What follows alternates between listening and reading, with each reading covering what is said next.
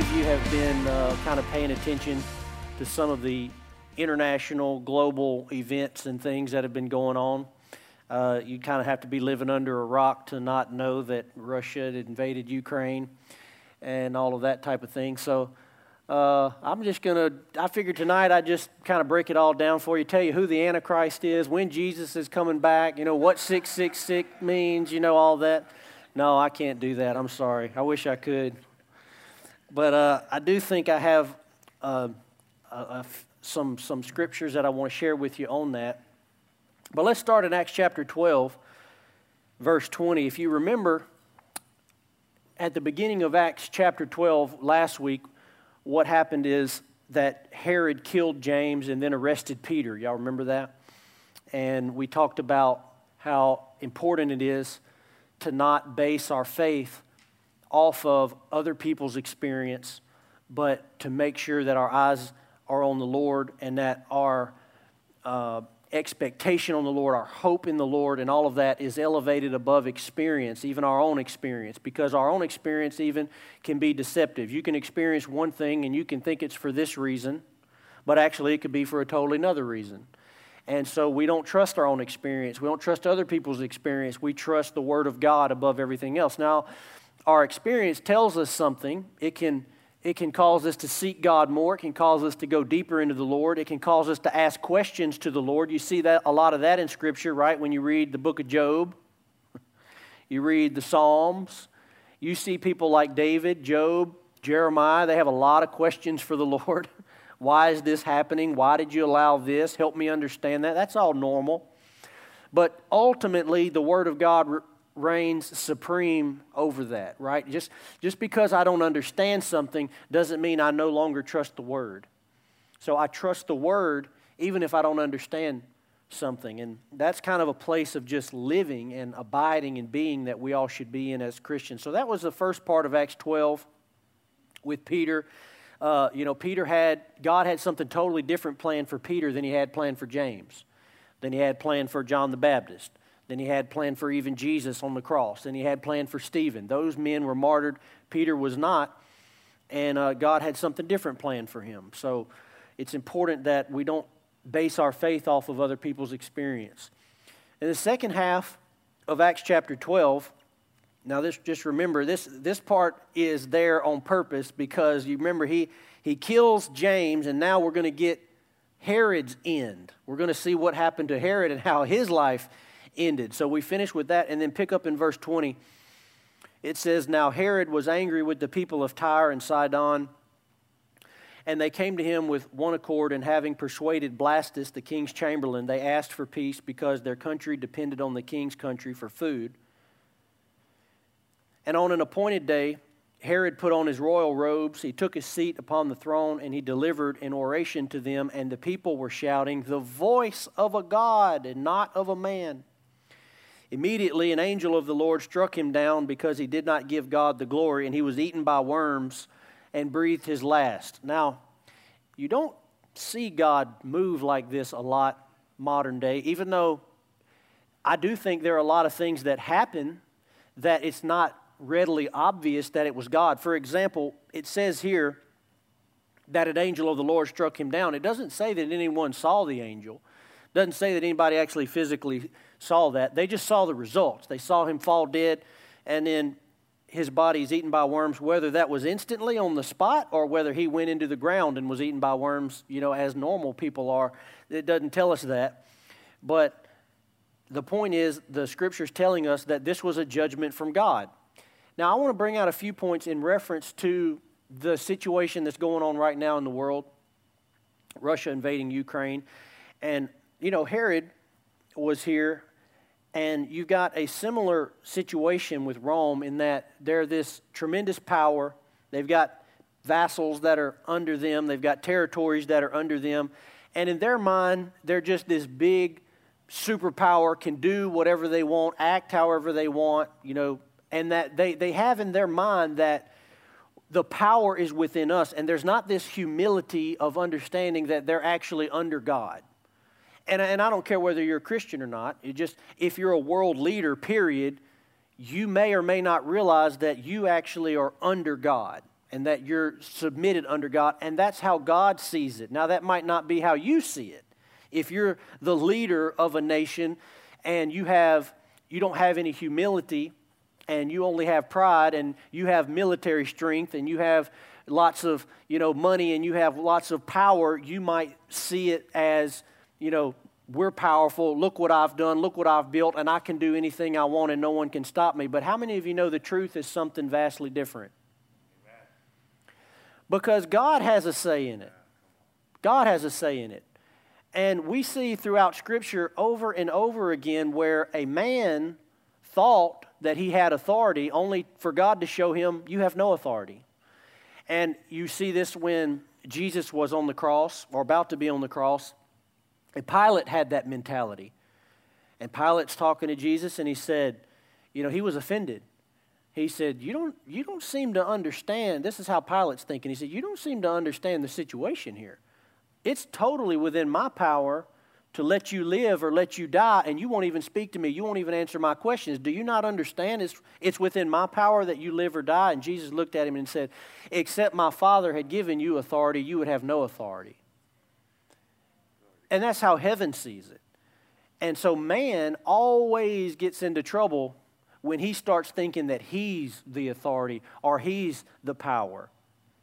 And even as Christians, we can start looking at the world stage and things happening like Russia and Ukraine, and we can think, oh, well, what if, you know, and I've heard, well, what if Putin does this? What if Russia does this? What if this happens? What if that happens? Let me just tell you, when it comes to when it comes to international events, worldwide, global events, nothing's happening without God say so. You got to understand that.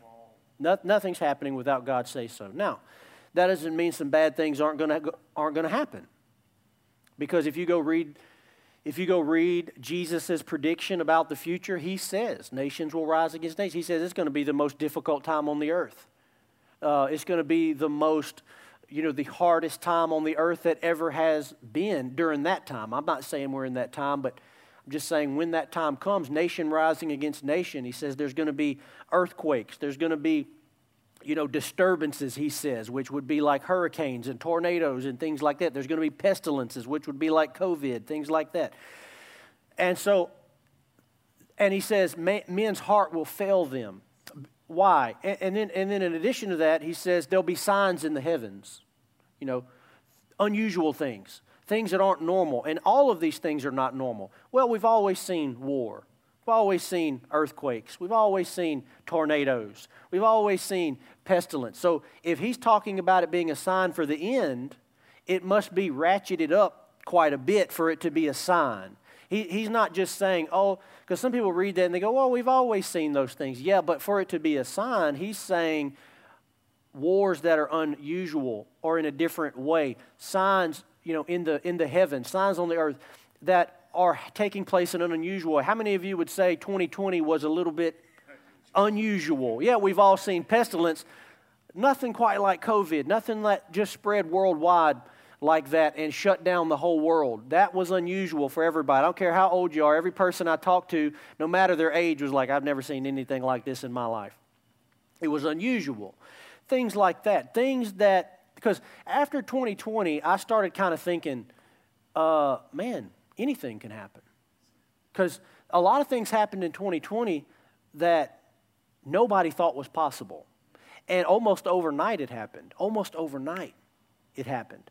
And that's how I believe the end times are going to be. The end times are going to happen quick where everybody's saying peace, peace.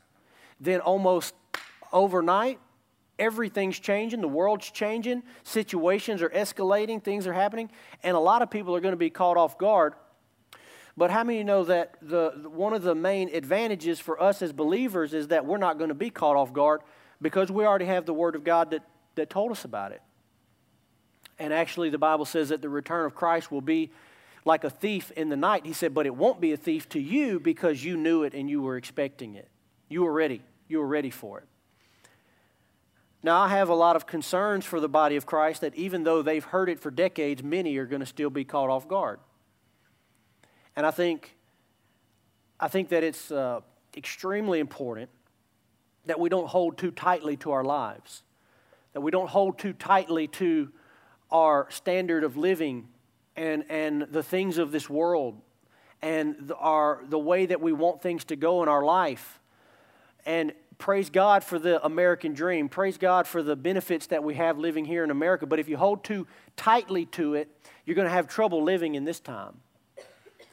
But if you understand that this stuff is just fleeting, it's, it's passing, and praise God, if it's there and I can take advantage of it, great. I'm not looking to like walk around like a pauper or anything like that. You know, if I can take advantage of the blessings, praise God. But if they all disappeared tomorrow, I'd be ready. Would you be ready? Because that's part of it. Part of the end times is that it's going to, it's going to be very difficult. And for a people that is very, very used to comfort and ease, they're not going to fare very well in the end times.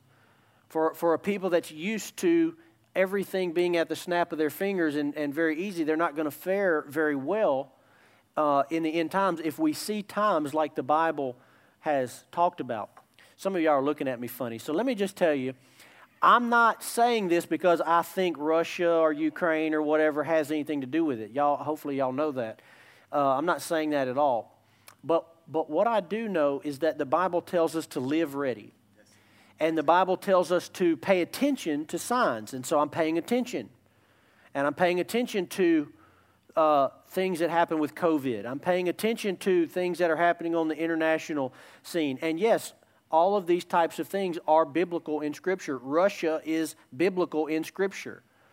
That Russia is going to have a part in the end time the Bible doesn't call, call it Russia, but he calls it the bear. and, and the Lord knew about Russia long before it ever existed. But for believers, and just like this instance we read about with Herod in Acts 12, God's in control. You have to know that. You have to know that God has a plan, and, and there are certain parts of the plan of God that are unalterable. There are certain parts of the plan of God that you could, you could pray all day long uh, for it to turn out a different way, and you're just wasting your, you're wasting your time because they're set and they were set before the beginning of time. So there's an element for us as believers of peace that we find in that, knowing that our God is in control. Amen? Amen. So if if Herod, and this is interesting to me too, because if God caused Herod to drop dead because people were shouting the voice of a man and, not, and uh, or the voice of a God and not of a man. And he caused Herod to drop dead. Why didn't he cause Herod to drop dead a few verses before, you know, before he killed James? Like right when he arrests James and then maybe he falls dead. If I was James, that would have made me feel a lot better. I would kind of feel bad if I was James. I get to heaven, I'm like, you, you, you knocked him out, you know, a few minutes too late, you know, right before he took my head off. It's interesting what causes God to get involved. But it's interesting that this, this passage catches my attention because it reminds me that, first of all, God is very aware. Well, let me back up. Because right now I'm reading through the Old Testament. And when you get to 1st, 2nd Samuel, you know, First, Second Kings, First, Second Chronicles. It's all these stories of the kings and how they acted. You know, of course, you know King David, King Solomon, all these weird kings. Can't even pronounce their name. You know, just tells their story. And after reading chapter after chapter, after a while, you can begin to predict what's about to happen. Even before it happens, you can predict what's about to happen. And it usually starts with the words that are coming out of somebody's mouth. So one king will start to say this, and then if you're reading it, you go, uh oh, this ain't going to turn out good for him. Because after a while, you, you begin to see a pattern of people speaking boastfully, people speaking arrogantly, people, people acting as if they have the authority and they have the power, acting as if they're, they're in control, and then all of a sudden God says, you're, you're not in control. I'm in control and, it, and as you read through it, you begin to see that pattern. Again, you can almost predict it like someone is, is talking about what they're going to do and how they're going to act, and we'll do this to your country and we'll do this to your nation. And then it's like, uh oh, get ready. I don't even remember what's coming, but I could just tell something's coming. And you read it, and God, it wasn't anything. I mean, one time God sent an angel and killed 185,000 Assyrian troops overnight, like that. So, we serve the same God. God's the same yesterday, today, and forever. When people were boastful and proud and arrogant and they spoke that way, it moved God to action because the Bible says that God opposes the proud, that he resists the proud. And even in the end times, when you read about the Antichrist, that's one of his characteristics. When he talks about the little horn coming up, that he says he, he spoke great things. He said it says he spoke great things and blasphemies and great things were coming out of his mouth. He's talking about being arrogant. Uh, at, at, the uh, abomination of desolation that happens in the, the temple, it says that he stands in the temple and declares himself to be God. And so that's what ushers in the, the end. So you see this with Herod, and you see it with a lot of people, but you know, throughout history, this, this arrogance. I mean, if you, if you study history and you look throughout history and you see it in, you know, Alexander the Great and Genghis Khan and Napoleon, and you see all these great, Hitler, and you see these leaders that just thought no one could touch them. No one could touch their military might, their power. No one could, could compete. And then typically it's very quick, their end just comes. Now, we don't see in the natural whether God was the cause of that or, or not, but I want to read to you. And, and as Christians, we have to think the way God thinks on this and see how God thinks. We don't need to get caught up. Uh, see, a lot of us know more about the news than we do what the Bible says about it. So you just listen to news all the time, you're going to think one way, but if you read your Bible, you're going to think another way about it. So, Acts chapter 17, I'm going to just read you a few scriptures. Acts chapter 17, verse 26. It says, And he has made from one blood every nation of men to dwell on the face of the earth, and has determined their pre appointed times and the boundaries of their dwellings. Isn't that funny? Because nations have thought, well, we're going to conquer this one and we're going to take this one and we're going to expand our boundaries. Here's what the, the Word of God says it says, actually, it's been determined and pre appointed the time and the boundary of your nation. It's already been predetermined and appointed. You think you're the one doing it, it's been predetermined. Proverbs 21 1, it says, The king's heart is in the hand of the Lord, like the rivers of water. He turns it wherever he wishes. And you'll see that too in the Old Testament, where, you know, the king, maybe Nebuchadnezzar or one of the powerful kings would be coming against Israel, and the Lord would speak up and he'd say, Don't worry about it. I'm going to put a hook in his mouth and I'm going to pull him just like this. I'm going to turn him back around. He's going to go back the same way that he came. Why? Because God is in control. And it doesn't mean that God is sovereign over every single thing that happens. It doesn't mean that He's sovereign over every single little choice that you make in your life. But I can tell you this on the grand scheme of how this planet is going and the, the big things that are going to happen in this planet, He has a lot of say so in it. Let's look Daniel chapter 4. I want to show you another king that that thought he was something, Nebuchadnezzar. Daniel chapter 4 verse 4. If you, if you don't know a lot of kings from the Bible, you at least know Nebuchadnezzar, right? I like to call him Nebi for fun. Oh, Nebi. Nebuchadnezzar, Daniel chapter 4, verse 4. Now, he's telling this story in chapter 4. Nebuchadnezzar's writing this himself, uh, and he's telling the story about how he was humbled by God. Now, you got to understand, Nebuchadnezzar was at one time the most powerful person in the world. He was a ruler of Babylon, the most powerful nation in the world. He was the big shot. This is what he says in verse 4. He says, I, Nebuchadnezzar, was at ease in my house and prospering in my palace. And I saw a dream that made me afraid. As I lay in bed, the fancies and the visions of my head alarmed me. And so this isn't the first time this happened. If you remember back to where Daniel interpreted dreams uh, with Shadrach, Meshach, and Abednego, and all of them in the beginning as well, that, that happened. This is another time. And as he has this dream, he goes through the same thing where he brings in uh, all of his enchanters and magicians and they try to interpret the dream and all that. Of course, they can't do it, so then they bring in Daniel. Verse 10, he tells Daniel, The visions of my head as I lay in bed were these I saw and behold, a tree in the midst of the earth, and its height was great. The tree grew and became strong, and its top reached to the heaven, and it was visible to the end of the whole earth. This is Babylon, this is his kingdom. Its leaves were beautiful, its fruit abundant, and it was food for all. The beasts of the field found shade under it. The birds of the heavens lived in its branches, and all the flesh was fed from it. I saw in the visions of my head as I lay in bed, and behold, a watcher, a holy one, came down from heaven. He proclaimed aloud and said, Chop down the tree and lop off its branches strip off its leaves and scatter its fruit. Let the beasts flee from under it and the birds from its branches.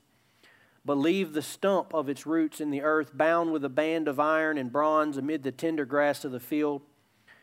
Let him be wet with the dew of heaven. Let his portion be with the beasts in the grass of the earth. Let his mind be changed from a man's, and let a beast's mind be given to him, and let seven periods of time pass over him. The sentence is by the decree of the watchers, the decision by the word of the holy ones, to the end. Now, pay very close attention to this statement. To the end, or for the purpose, that the living may know that the Most High rules the kingdom of men and gives it to whom he will and sets over it the lowliest of men. That statement alone, right there, ought to help us understand who God is and who we are. And I love the phrase because in the Bible, God is given many names. You know, uh, you know, God he, he reveals himself to Moses as the I am. You know, he reveals himself uh, before that to Abraham as God Almighty. But here he calls himself the Most High. And I love that because it's almost like he's saying to Nebuchadnezzar, Nebuchadnezzar, you're high, but I'm the most high. And you're and men can reach a certain level, but I'm the most high. In other words, most high meaning there'll never be one higher than me. People may rise, man may rise, man thinks they're accomplishing things, they're moving in, they're doing this. He said, Let me make you understand something. I'm the most high. And no one will ever be above me. And I think this is why arrogance bothers God so much. When a person is arrogant and they're proud and they say arrogant things and proud things and boastful things and they make threats and they do things like that, it, I think it catches the attention of heaven. And that's why you see this image of this tree that's growing, it's big, it's higher than all. It's looking over the earth. Everyone's taking shade in its branches. And that's how King Nebuchadnezzar saw himself. And he said, Nebuchadnezzar, let me just explain something to you. He says, I'm about to chop the whole thing down. You're going to be left nothing but a root, nothing but a stump. Until, he says, that man may know that the Most High rules the kingdom of men and gives it to whom he will and sets over it the lowliest of men. Doesn't that make you feel good to know that God's in charge? Nebuchadnezzar continues. He said, This dream I, King Nebuchadnezzar, saw, and you, O Belshazzar, that's Daniel, tell me the interpretation, because all the wise men of my kingdom are not able to make known to me the interpretation, but you are able, for the spirit of the holy gods is in you. Then Daniel, whose name was Belshazzar, was dismayed for a while, and his thoughts alarmed him. And Daniel's upset because he knew the interpretation of the dream. And he doesn't want to tell the most powerful man in the world what he just saw, what he just realized. So it says his thoughts alarmed him. The king answered and said, Belshazzar, let not the dream or the interpretation alarm you. Belshazzar answered and said, My Lord, may the dream be for those who hate you, and its interpretation for your enemies. But the tree you saw, which grew and became strong, so that its top reached to heaven, and it was visible to the end of the whole earth, it is you, O king, who have grown and become strong. Your greatness has grown and reaches to heaven, and your dominion to the ends of the earth. This is the interpretation. It is a decree of the Most High, which has come upon my Lord the King. Now, the decree meaning a statement that is unchanged. It is a, it is a declaration, it is a command issued straight from the throne room of God. It is unchangeable. It is a decree of the Most High. Remember that, that phrase, Most High. This is how now Daniel is referring to God. And God is having Daniel refer to him that way on purpose. Because, again, God uses many names throughout the Bible, but this, throughout this whole passage, he's trying to let Daniel know, Nebuchadnezzar know, us know as future readers who he is. He is the Most High. So whenever you see, whenever you see somebody on the little stage, you know, of the world, and of course we're talking about Russia and, and Ukraine and that type of thing, but that's just one of uh, many, many, many that, that could be. Just remember, you serve the Most High. This person may be making a big noise and doing this. You serve the Most High. And here's what I like to think about. And I know this for a fact, and many of you do as well. There are many Christians in Ukraine that serve the Most High. And, and you know, praise God, we get to sit here in America and we're comfortable and things like that. We're not promised that forever, you know. And many Christians that live across the world, they, they have not gotten to live in peace as we have. Um, and that's not something that Christians are promised. You know, it's just we, we've been lucky and blessed to live in America, but we could have been born in Ukraine. We could have born, been born anywhere around the world and had to serve God in a totally different set of circumstances than we have here in America. But when I think about people in Ukraine that are servants of the Most High, and they're in Ukraine, you know, I think this is one of the things that the Holy Spirit would be ministering to them right now is you serve the Most High. Don't, don't forget that. You got this person coming in, but you serve the Most High. Don't forget that. And I've thought it before of, of Christians that live in places like Iran, North Korea. There are Christians that are there. And they serve the Most High as well. And sometimes we get caught up in man's affairs and we start thinking just like normal men and and we start you know thinking about well you know the political part of it and the the the geographical part and the wars and the things. And you know what if this happens or what if America goes this way or what if America goes that way? Just just remember that is part of your life but that's not the biggest part of your life.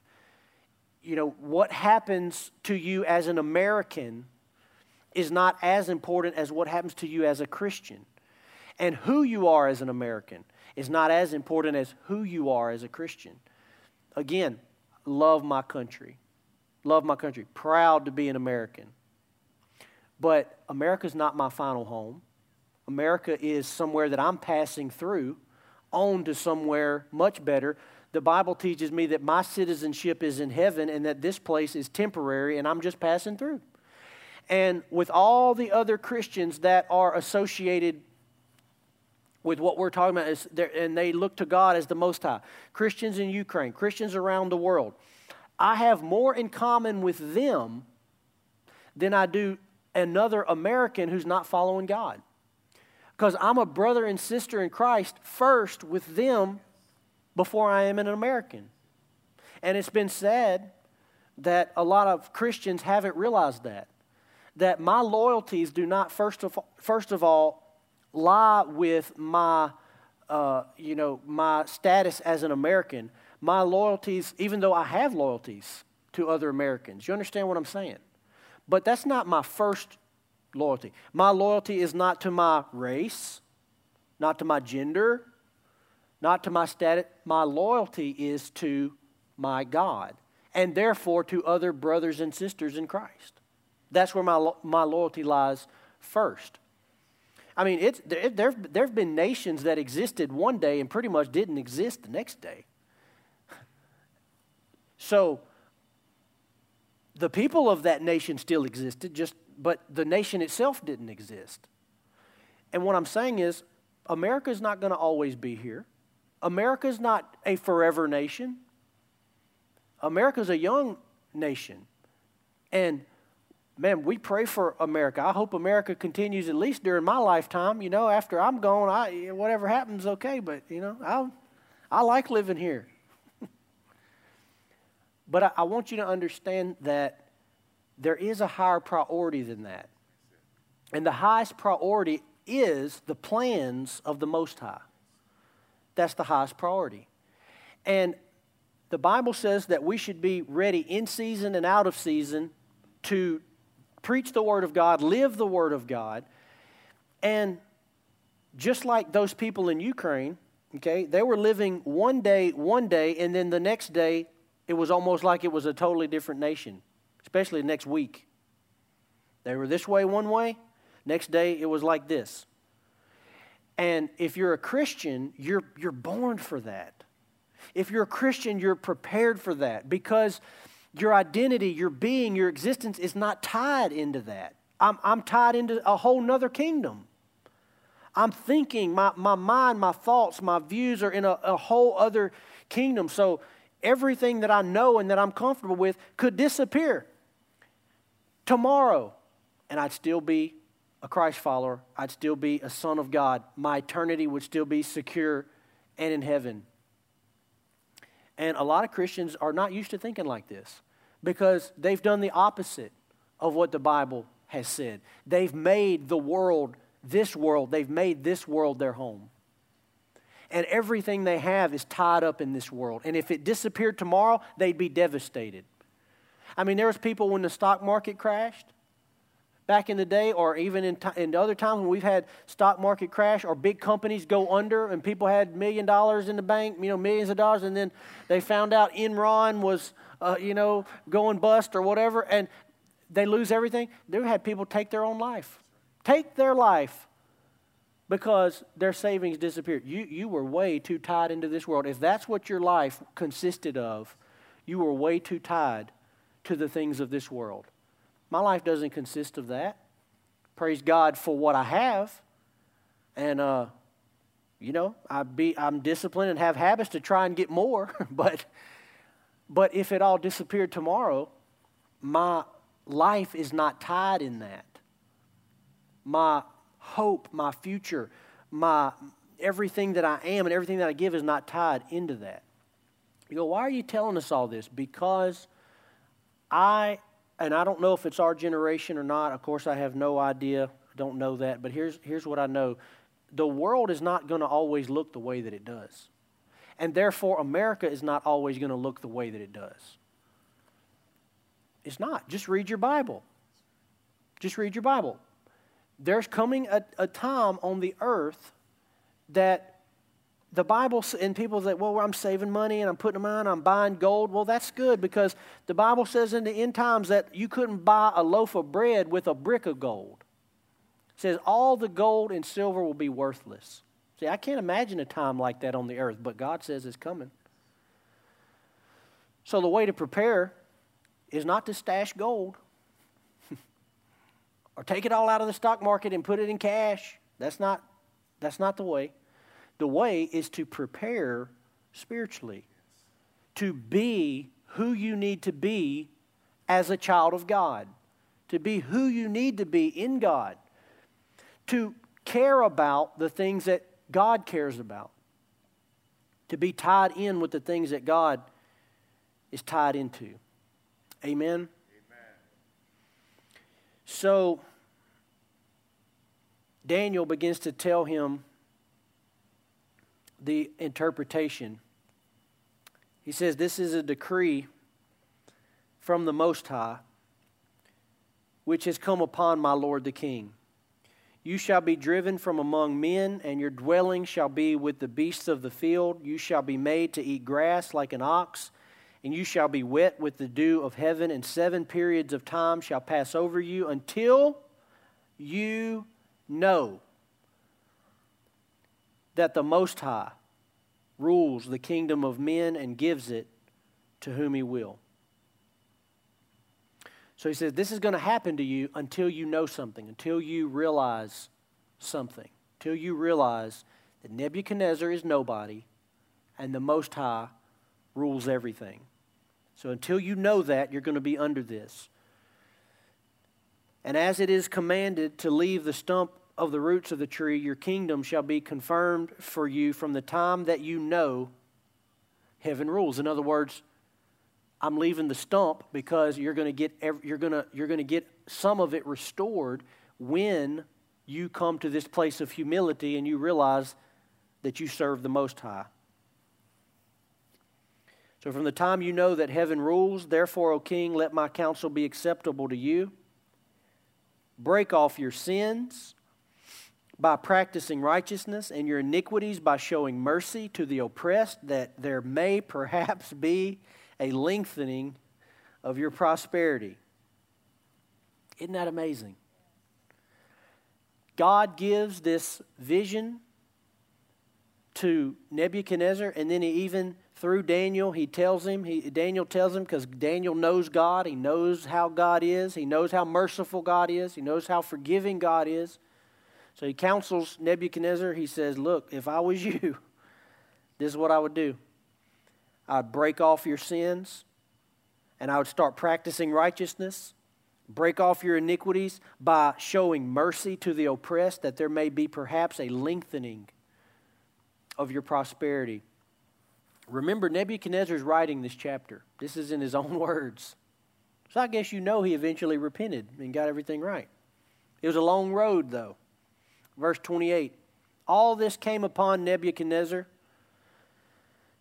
at the end of 12 months. Isn't that amazing? He gave him 12 months to do what Daniel said to repent, to turn from his sin. He had one year. And if you've read the Bible, you know what would have happened if Nebuchadnezzar had repented. I mean, it's just over and over again. You see it in Scripture. I mean, even Jonah. You remember Jonah went to Nineveh? And he said, Jonah was an interesting character. He didn't really have the heart of God very well. But he went to Nineveh, which was the capital of Babylon.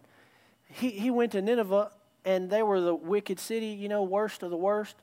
And he preached to them half heartedly, didn't even just preach half heartedly. They all repented, and God relented from all the disaster that he had for them, every bit of it. And Jonah was so far from the Lord that he was mad. that they repented. And he even said to the Lord, He says, You see, this is why I didn't want to come in the first place, because I knew you were going to do this. I knew you were going to forgive all these people. And it makes me mad. Yeah, Jonah need to get saved himself.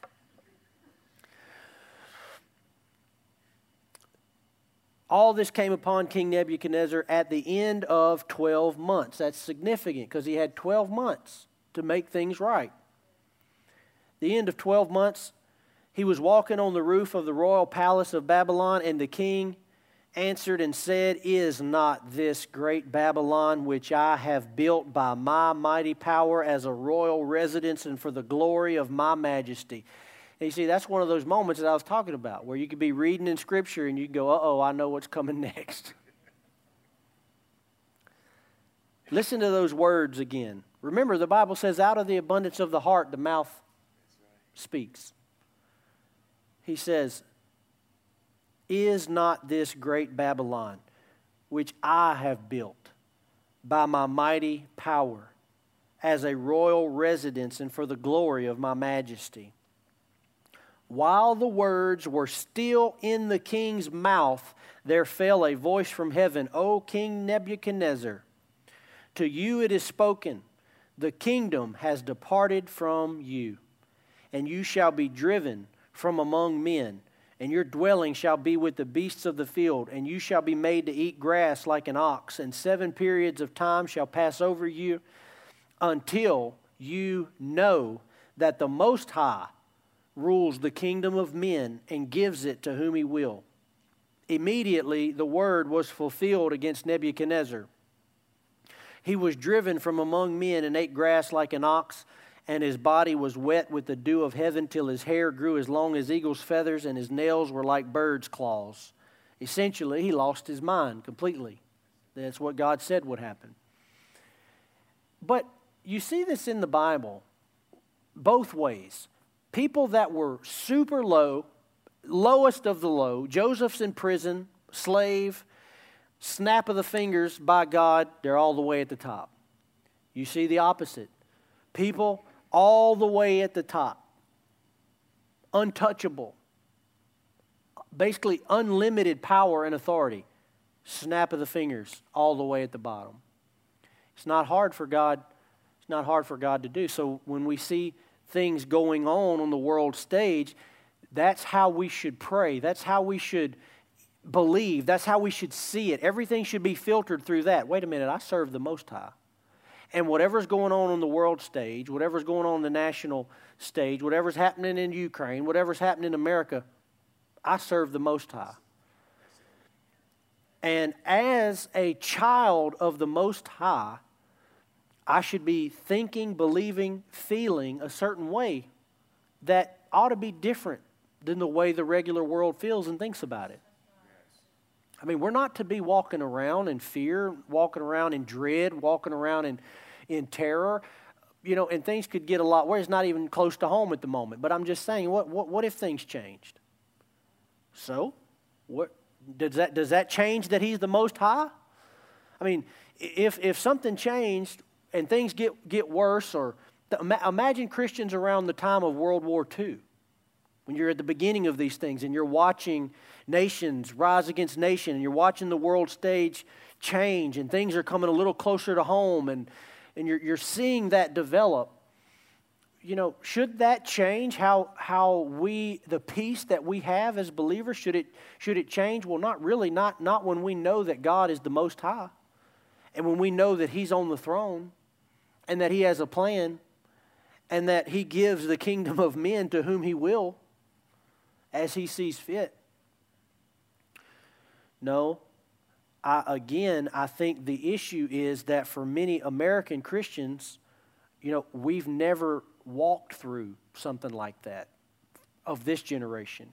And we're used to a certain level of peace and enjoyment and comfort that a lot of the other Christians around the world are not used to. And all I'm saying is, and I've been preaching this for several years now, even, even pre COVID, a couple years before COVID, this, this urgency and this sense of, you know, don't get too comfortable. Don't get too comfortable, but to live ready, live prepared for whatever God has. And how do you do that? Well, the Bible says to stay sober, to not be asleep, in other words, don't be, don't be drunk on the spirit of this world. Don't be, don't be lured into, into sleep and drowsiness by the spirit of this world, but to stay awake. Remind yourself with the Word of God. Remind yourself by coming to church who you are, who God is, what your purpose is. You're not called to just live a life of pleasure. Americans love it, but that's not our call. We can have it, we can have pieces of it, but if, if your life is for that and your life is all about that, you're going to be disappointed and you're not going to be ready when, when we go through difficult times, if we go through difficult times. Now, every time I say that, I have to say, do I expect that that's going to happen? I don't know. I, I mean, probably not. But that's not the point because the Bible teaches us to live ready and live prepared and live with a soldier's mindset regardless. And I almost think that it takes more effort and more discipline to live with a soldier's mindset when there's nothing going on. I mean, if you were in the middle of it, you'd be forced by your circumstances to live ready. But I think it takes even more discipline and more passion and more focus to say, you know what, I'm going to live sharp, I'm going to live ready, I'm going to live sober because the Word of God tells me to, and because I want to be useful for God. And if you live that way and things change, well, then you're ready. And you're not caught off guard. But I can tell you, there are a lot of Christians that are going to be caught off guard because they're, they're half in and they're, they're drunk on the spirit of this world. And they live every day for pleasure and they live every day for self and that's going to cost them at a certain point. The Bible teaches that when things change, it's going to catch a lot of people off guard. That's why it gave us the parable of like the 10 virgins. They had oil. They all, they all had a measure of oil. They're all going out. They're all waiting. They're all expecting the return. Only five were truly ready and truly made it. Why? Because the others were not really prepared. They thought they were prepared, but they weren't. And there's a lot of believers that are like that. They've sat in services exactly like you're sitting in now. And they've heard sermons and they've maybe even read it and seen it in the Word of God themselves. But at some point it becomes dull on their ears because they've heard it and they've heard it and they've heard it and nothing changes and they don't change. And then what's going to happen? Well, it'll catch them like a thief in the night, the Bible says. And I think there's this tendency to, when you've heard something, you've heard something, you've heard something, you've heard something, you've heard something, and you don't see it, then to ignore it or to become numb to it or to become dull to it. But I see that same pattern in the scripture. I see the same pattern in the scripture where Jeremiah and Ezekiel and Isaiah, they prophesied, This is coming. You better get ready. This is coming. The mercy of the Lord is not going to last forever. You need to pay attention and they give the instruction and they give the examples and they give the sermons and they lay it out over and over and over again, book after book, year after year. And people ignore it and they say, well, we've heard that all before. And then suddenly it changes. And there's a huge group of people that's not ready because they never made any adjustments, they never made any changes along the way. So, this is what I'm, I'm wanting you to, see, as a believer, when something happens on the world stage, like we're seeing right now with Russia and Ukraine, never, you should never watch that passively. You should never see that and just go, oh, that's nothing. You know, this kind of stuff happens all the time. No, the reason why you, you shouldn't watch passively is because your Bible tells you to look for certain signs. Your Bible tells you when you see nation rise against nation that your ears should perk up. And you go, well, again, you say, well, we've seen that all the time. That's fine. I, I didn't say panic. I didn't say sell everything you have and go build a bomb shelter. You're right. You, we've all seen it all before. It's happened all. I, I get it. I'm just saying, when you see it, I want you to see it through the lens of the Word of God. When you hear it and you see the news, and, and you hear people talking about it, I don't want you to just hear what the news commentator is saying. I want you to filter it through the Word of God and what you know about the Bible. That the Bible tells us that in the last days there will be wars and rumors of wars, and nation will rise against nation. It's one of the signs that we should be looking for. So when we see it, we don't just go back to sleep. When we see it, we go, wait a minute, let me pray wait a minute, what is this? Let me pray. Is something happening? Is this more than just normal? Is there something to this? Do I need to spend more time in prayer? Do I need to hear from God on this? Do I need to set some things aside and focus on the Lord? So when we see it, we don't just see it the way the world sees it, just passively, oh, well, just, you know, one more piece of news. No, we, we perk up our spiritual ears and we go, What is this? What's happening? Let me pray. Why? Because I have to be ready and I have to be prepared. And for those of you that are parents, you have to be prepared for more than just yourself, but your own kids, for your church, for your community, for the world. And I look at this like, well, if there's nothing to it and everything's just going to go back to normal, that's, that's fine. But before any major event, there's, you know, little training drills that happen. And if you treat the training drills like they're nothing, then you're not going to be ready in the real thing. So, again, how do we know? Because isn't there going to be one generation that sees something happen and that is the end? That, that is the thing that the, this the, is setting the events in motion? Isn't there going to be one generation that sees that? And if if when they see it, they're like us, they just go back to sleep and they say, oh, well, there's nothing to it or it's no big deal. We're not worried about it. We you know, we're safe over here in America and everything's going to be fine. Yeah, but that, it's not always going to be like that. So the wise thing for us to do is to be in tune spiritually with what God is doing and just keep our spiritual ears tuned in to what God is doing. And when we i mean sometimes i wonder what, what will it take to wake up a group of people because if covid didn't slap you in the face i mean if, if that event that worldwide shut the world down event didn't at least catch your attention and i don't mean from a natural standpoint i mean from a spiritual standpoint to go, wow, look at how things can happen overnight globally. And if that can happen, then a lot of the things I'm seeing in Scripture can happen. How, you know, the Antichrist comes and takes over in the, in the world, and the whole world's changing, and the whole world's basically at war, and that, that can happen. So please understand, far from it, okay? I am not like an alarmist, like freaking out. Oh, you know, Russia invaded Ukraine, I'm freaking out. Not, not at all. I don't, you know, that, that kind of stuff. I'm like you. Most time you see stuff on the news, like, oh yeah, someone else is at war. What's what's new? You know, but I'm what I'm saying is when you see that, I I do think there is a a fault in that though, because I think when you see stuff going on spiritually, we have to pay attention and and and hear from the Lord. What is this? And how do we respond as a church? How do we respond as Christians? How do we stay on alert for what God is doing? Amen. So, Nebuchadnezzar, the word of the Lord comes to pass. He grows out eagle's feathers. He loses his mind, basically. Three times in the passage, we read, Until you know, until you figure out, until you get the revelation that the Most High rules the kingdom of men and gives it to whom He wills, you're going to stay in this, in this position. When I read this, I kind of think that Nebuchadnezzar actually got off easy. Because if you go read about Pharaoh in Exodus, he had the same problem that uh, old Nebi did, but it didn't turn out like that.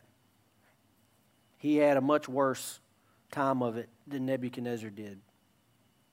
Verse 34 At the end of the days, I, Nebuchadnezzar, lifted my eyes to heaven my reason returned to me, and I blessed the Most High. Now Nebi knows who the Most High is. He learned his lesson. My reason returned to me, and I blessed the Most High. He realized who the Most High was and praised and honored him who lives forever. For his dominion is an everlasting dominion, and his kingdom endures from generation to generation. Let me just tell you for Nebuchadnezzar to begin proclaiming this, I want you to imagine Vladimir Putin saying this. Okay, I want you to imagine Vlad, Vladdy saying this, okay? I bless the Most High and praise and honor him who lives forever, for his dominion is an everlasting dominion, and his kingdom endures from generation to generation. All the inhabitants of the earth are accounted as nothing and he does according to his will among the host of heaven and among the inhabitants of the earth, and none can stay his hand or say to him, What have you done? If you're ever humbled by God, this is how it comes out on the other end. Just, Lord, you're, you're the most high. And I surrender, I repent, all my arrogance, all my blasphemy, all of my, you know, bloating, all of it. He said, is nothing. You are the Most High. Job figured that out. Nebuchadnezzar fi- figured that out. Belshazzar figured that out with the finger writing on the wall. Pharaoh figured that out.